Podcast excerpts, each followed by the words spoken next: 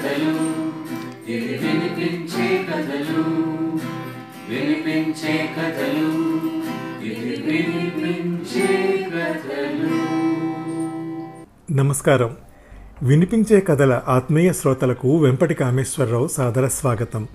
ఈరోజు నేను వినిపించే 201వ కథ VK 201 డాక్టర్ అమృతలత గారి కథ నా సరి నీవని నీ సరి నేనని.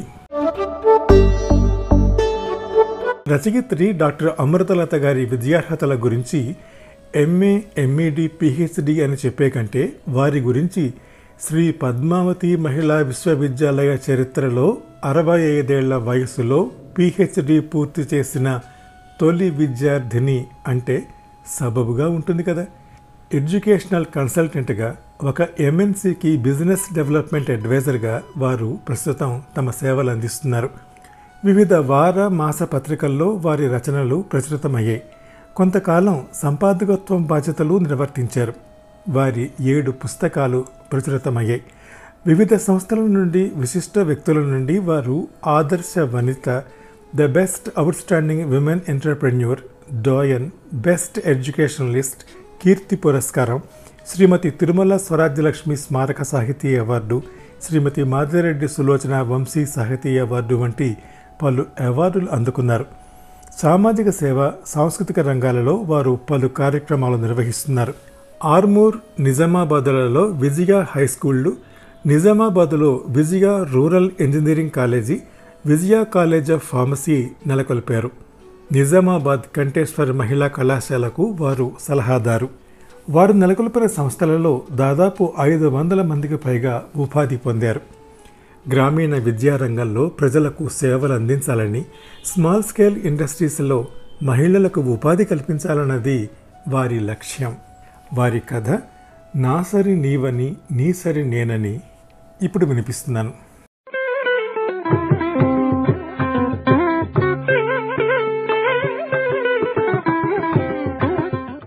అమ్మ కడుపులో వెచ్చగా, నిశ్చింతగా తన ఆకృతి రూపుదిద్దుకుంటున్న ఓ చిన్న ఆకారం. ఛట్, మళ్ళీ ఆడపిల్లేనా, వద్దు! తండ్రి కసాయి మాటలకు ఉలిక్కి పడింది. తూట్లు తూట్లు కానున్న తన చిరుదేహాన్ని తలుచుకుని చిగురుటాకులా కంపించిపోయింది. తనకిక ఉదర సమాధి తప్పదన్నమాట. తప్పించుకునే తరుణోపాయం కోసం దిక్కులు చూసింది. అంతలో మళ్ళీ ఏవో మాటలు చెవులు రిక్కించింది. ఆడపిల్లైనా సరే నాకు కావాలి, అమ్మ వేడుకోలు. ఎలా కంటావో చూస్తాను, నాన్న బెదిరింపులు. నాటు వైద్యం పనిచేయలేదు. బతుకు జీవుడా అనుకుంటూ ఆ చిన్ని ఆకారం భూమి మీద పడింది. అలా అమ్మ గెలిచింది, నాన్న ఓడిపోయాడు.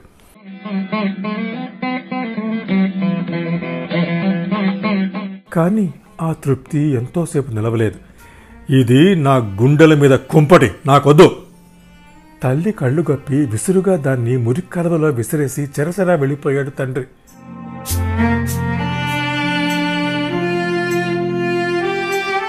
ఆ ఆకారానికి భూమి మీద ఇంకా నూకలున్నాయేమో. తన కొన ఊపిరితో పిల్లల్లేని దంపతులకు చిక్కింది. అలా చిక్కిన ఆ ఆకారానికి పురాణాల్లో తనకిష్టమైన సత్యభామ పేరు పెట్టుకుని అల్లారు ముద్దుగా పెంచుకోవటం మొదలుపెట్టింది ఆ పెంపుడు తల్లి. తర్వాత కొన్నాళ్లకి ఆ దంపతులకి కొడుకు పుట్టాడు. అది తమకు దేవుడిచ్చిన మరో ప్రసాదంగా తలపోసి కొడుక్కి వరప్రసాద్ అని పేరెట్టుకున్నారు.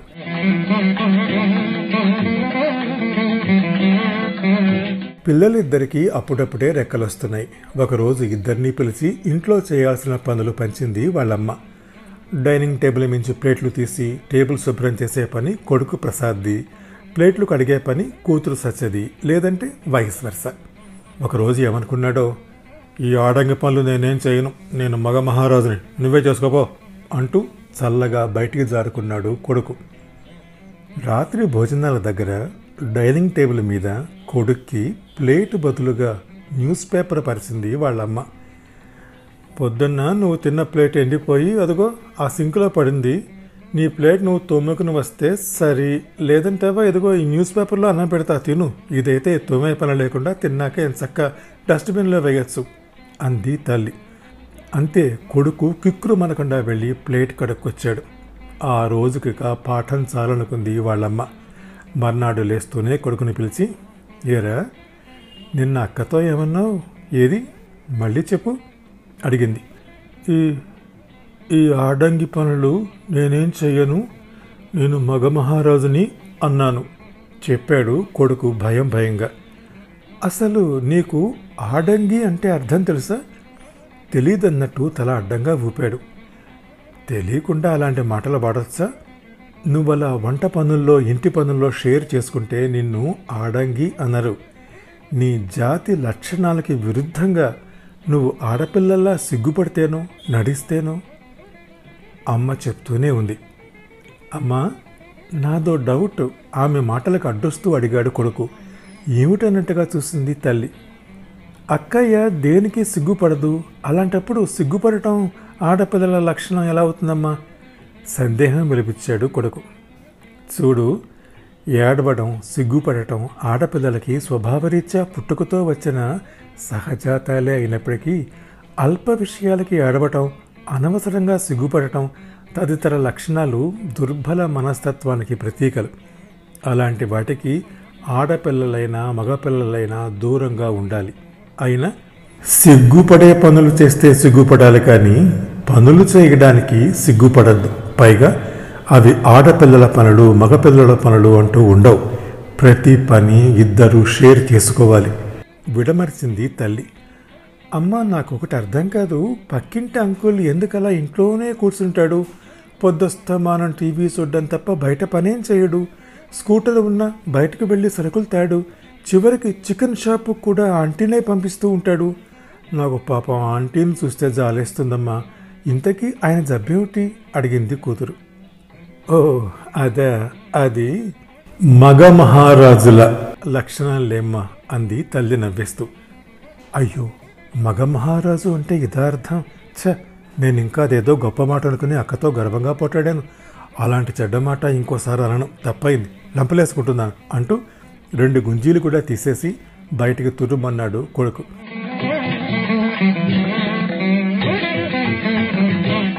సత్య వరప్రసాదులు కాలేజీలో చేరారు. ఒకరోజు, మా ఫ్రెండ్ మాధవి లేదు, అది ఈరోజు సూసైడ్ చేసుకుంది బాధపడుతూ చెప్పింది సత్య.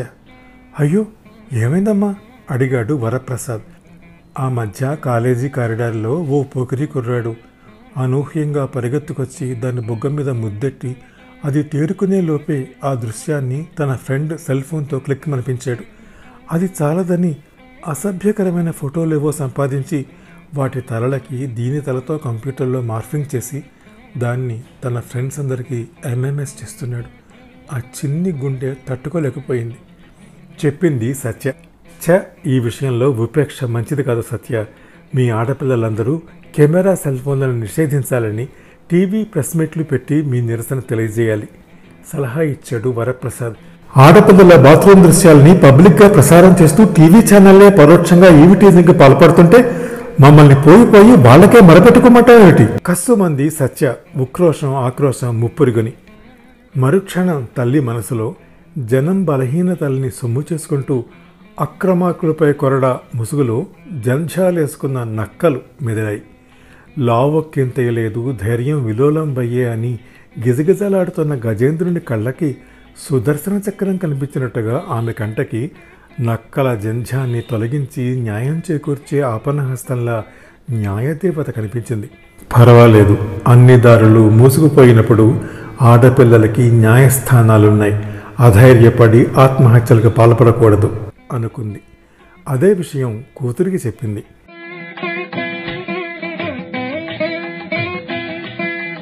చదువులైపోయి సత్య వరప్రసాదులు పెళ్ళిడికొచ్చారు. కొడుక్కి లక్షల కట్నం కుమ్మరిస్తామంటూ ముందుకొచ్చారు ఆడపిల్లల తల్లిదండ్రులు. తండ్రి మొగ్గు చూపాడు. విధులేని పరిస్థితుల్లో ఆడపిల్లల తల్లిదండ్రులు విధించే బిచ్చమే మగపిల్లల తల్లిదండ్రులు అడుక్కునే కట్నం. నాకది ఇష్టం లేదురా అంది తల్లి. ఇప్పుడు చెప్పండి నాన్న, జోలు పెట్టుకోమంటారా నన్ను అడిగాడు కొడుకు. శభాష్ అనుకుంది తల్లి. మన అవయవాలన్నీ సరిగ్గానే ఉన్నాయి కదా, మనం సంపాదించుకోలేమని అనుమానమా కొడుకు పొడిగించాడు. తండ్రి ముఖం ఎర్రబారింది. ఒకరి కష్టార్జితాన్ని అప్పనంగా తీసుకోవాలనుకోవటం నామోషి కదా నాన్న. కొడుకు మాటలకి తల్లి పొంగిపోయింది, తండ్రి సిగ్గుపడ్డాడు. అంతే, వాళ్ళు కొడుక్కి కట్నం తీసుకోలేదు, కూతురికి ఇవ్వలేదు.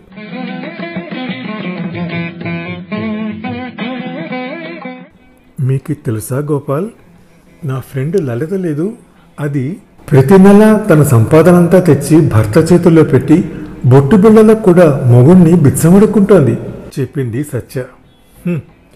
ఉద్యోగం చేసే ఆడవాళ్ళు అలాంటి వాళ్ళకి బంగారు గుడ్లు పెట్టే బాతులు. ఎంతకీ ఆ గుడ్లు ఆబగా తినేయాలన్న ఝాసే తప్ప ఆ బాతులకి ఆకలి ఉంటుంది, వాటికి కూడా మేత అవసరమన్న ఇంగిత జ్ఞానం అలాంటి వాళ్ళకు ఉండదు. బాధపడిపోయాడు గోపాల్. పైగా అతడెంత అనుమాన పిశాచమంటే, పెళ్ళం ఉద్యోగం చేయాలి కానీ మగాళ్ళెవరితో మాట్లాడొద్దు, అవి చాలదని దాని వేరే బోర్డ్స్ తెలుసుకోవటానికి ఓ సెల్ ఇచ్చాడు. లంచ్ టైంలో ఫోన్లు చేస్తాడు, టైంకి ఎత్తకపోతే ఎవరితో మాట్లాడుతున్నావు, ఫోన్ ఎత్తడం లేదు అంటాడు. ఒకవేళ ఎత్తితే ఇంత తొందరగా ఫోన్ ఎత్తావు, ఎవడనుకుని ఎత్తావు అంటాడు చెప్పింది సత్య. గోపాల్ ఆశ్చర్యంగా వింటున్నాడు. ఇంకో సంగతి చెప్పనా, అది ఆఫీసు నుంచి రాగానే ఇది ఎవరికి ఫోన్ చేసిందో, ఎవరు దీనికి ఫోన్ చేశారో చూద్దామని సెల్ లాక్కుని రిసీవ్డ్ కాల్స్, డైల్డ్ కాల్స్ చూస్తాడు. అతని విషయం తెలిసిన కొందరు ఆమె సెల్కి ఉత్తినే అతన్ని ఏడిపించడానికి కాయిన్ బాక్సుల్లోంచి మిస్డ్ కాల్స్ ఇచ్చి వదిలేస్తారు. అది చూసి రెచ్చిపోయి ఆ ఫోన్ నెంబర్స్ ఎవరువని ఎంక్వైరీలతో కాల్చుకు తింటాడు బాధపడుతూ చెప్పింది సత్య. ఇంత అనుమాన పిశాచులు మరి ఉద్యోగం అనిపించవచ్చు కదా ఇలా వేధించే బదులు అన్నాడు గోపాల్. అబ్బే ఎలా అనిపిస్తారు, అలాంటి వాళ్ళకి పెళ్ళాం కావాలి, పెళ్ళాం సంపాదించే డబ్బు కావాలి, కానీ పెళ్ళాం మనసుతో ఆమె వ్యక్తిత్వంతో పని లేదు చెప్పింది సత్య. మీ ఫ్రెండ్ చదువుకుంది, ఉద్యోగం చేస్తోంది, చదువు ఉద్యోగం లేని అమ్మాయిలే తిరగబడుతున్నారు, మీ ఫ్రెండ్ అతనికి గుడ్ బై కొట్టగా ఎందుకు భరిస్తోంది అడిగాడు గోపాల్. ఒకసారి విరక్తి పుట్టి అలాగే పుట్టింటికి వెళ్ళింది. లోకలికి జరిసి వాళ్ళ నాన్న దాన్ని తిట్టి తిరిగి వెనక్కి పంపించాడు. అది అరుసుగా తీసుకుని అతడు మరింత పెట్టేగిపోయాడు. ఉద్యోగం ఉందని డైవర్స్ తీసుకుందాం అనుకుంటున్నావేమో, నిన్ను చంపనైనా చంపుతాను కానీ చచ్చినానికి డైవర్స్ ఇవ్వను అని వేపుకు తింటున్నాడు. అతడిచ్చేదేమిటి సత్య, మీ ఫ్రెండ్నే అతడికి విడాకుల నోటీస్ పంపించమను, ప్రాణభయం ఉందని పోలీసు రిపోర్ట్ ఇస్తే తోక ముడుస్తాడు. కొన్ని కుక్కలంటే భయపడితే భయపెడతాయి, బెదిరించే కుక్కల్ని ఎదిరించాలే తప్ప భయపడుతూ కూర్చోకూడదు. ఆమెకు మీరంతా పిరికి ముందు నూరుపోయకండి, ధైర్యం చెప్పి ప్రతిఘటించడం నేర్పండి సలహా ఇచ్చాడు గోపాల్.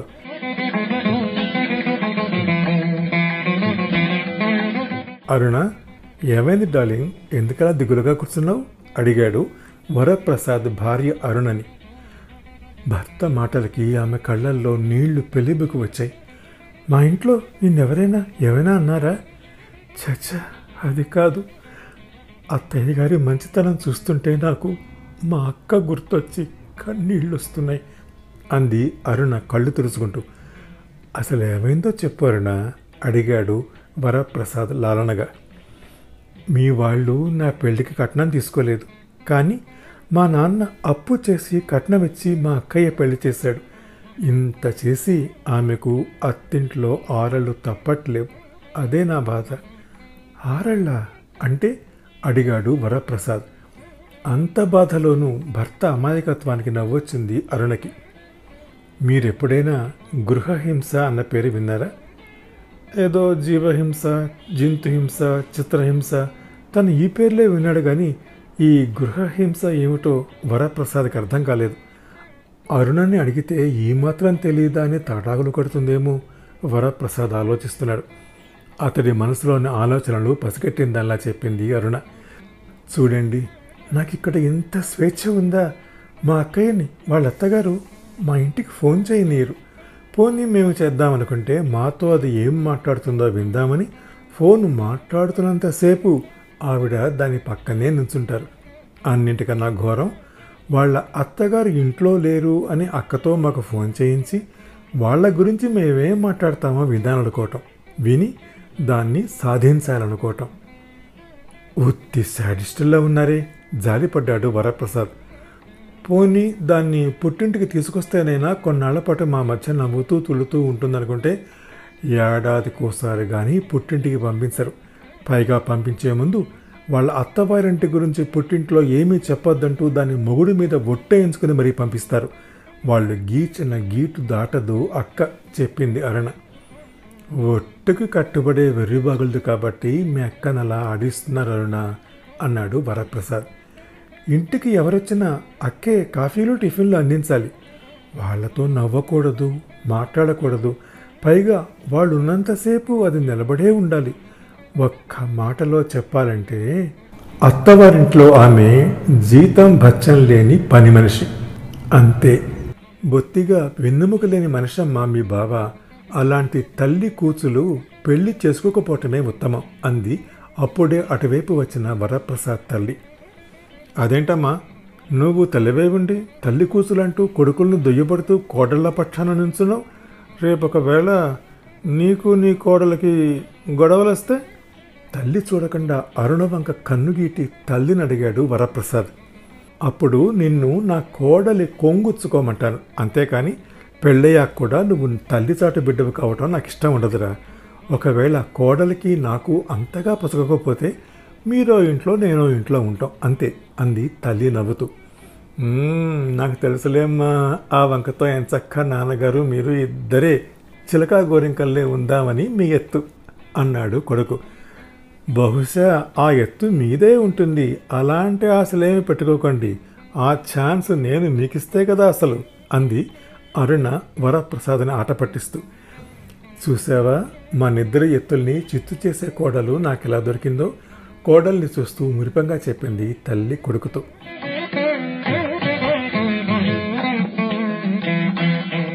నా సరి నీవని నీ గురి నేనని ఎప్పుడో తెలిసెనులే, తెలిసినదేమో తలచిన కొలది పులకలు కలిగెనులే.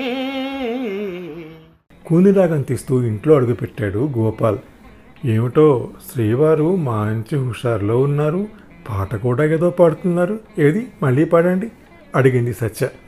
సత్య అడిగింది కదా అని రెండోసారి పాటెత్తుకున్నాడు గోపాల్ ఉత్సాహంగా.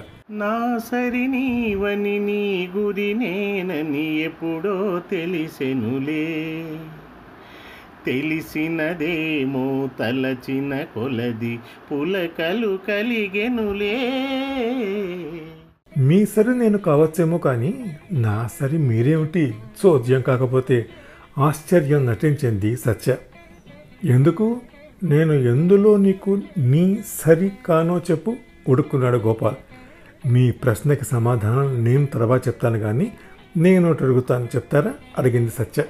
అడుగు విలాసగా, అన్నాడు గోపాల్. మనిద్దరిలో ఎవరికి ఎక్కువ బలం ఉందంటారు, మీకా నాకా, అడిగింది సత్య. ఇదేం ప్రశ్న సత్య, నిస్సందేహంగా నాకే, హుషారుగా సమాధానం చెప్పాడు గోపాల్. ఇంకో ప్రశ్న అడగనా?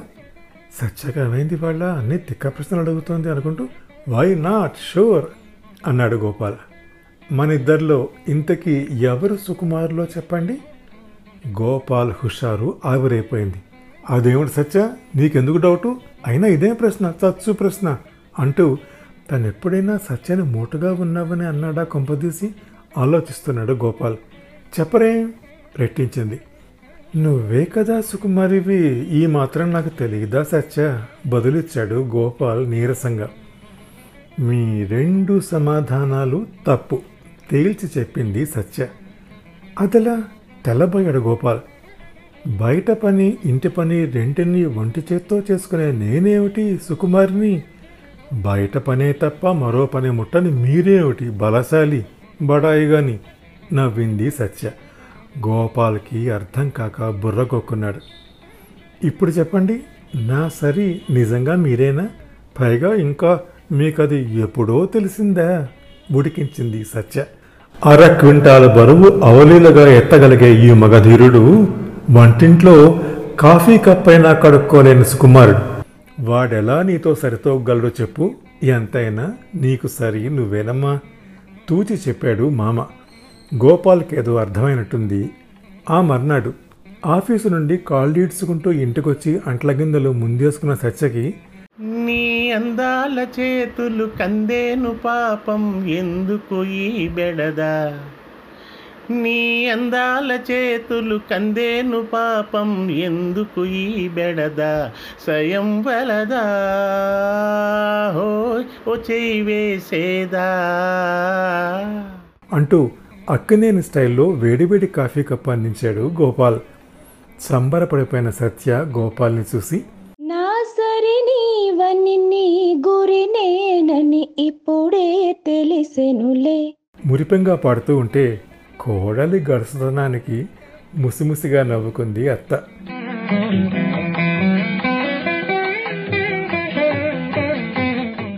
డాక్టర్ అమృతలత గారి కథ నా వినిపించే 201వ కథ వీకే 201 నా సరి నీవని నీ సరి నేనని విన్నారు. ఈ కథను నేను వినిపించే తీరు మీకు నచ్చితే లైక్ చేయండి, మీ కాంటాక్ట్స్కి షేర్ చేయండి, మీ అమూల్యమైన అభిప్రాయాన్ని కామెంట్ రూపంలో నాకు తెలియజేయండి. నా వినిపించే కథల ఛానల్కి సబ్స్క్రైబ్ చేసి మీ ఆదరణ, అభిమానం, ప్రోత్సాహం అందించండి. తప్పక చేస్తారు కదా. నమస్తే.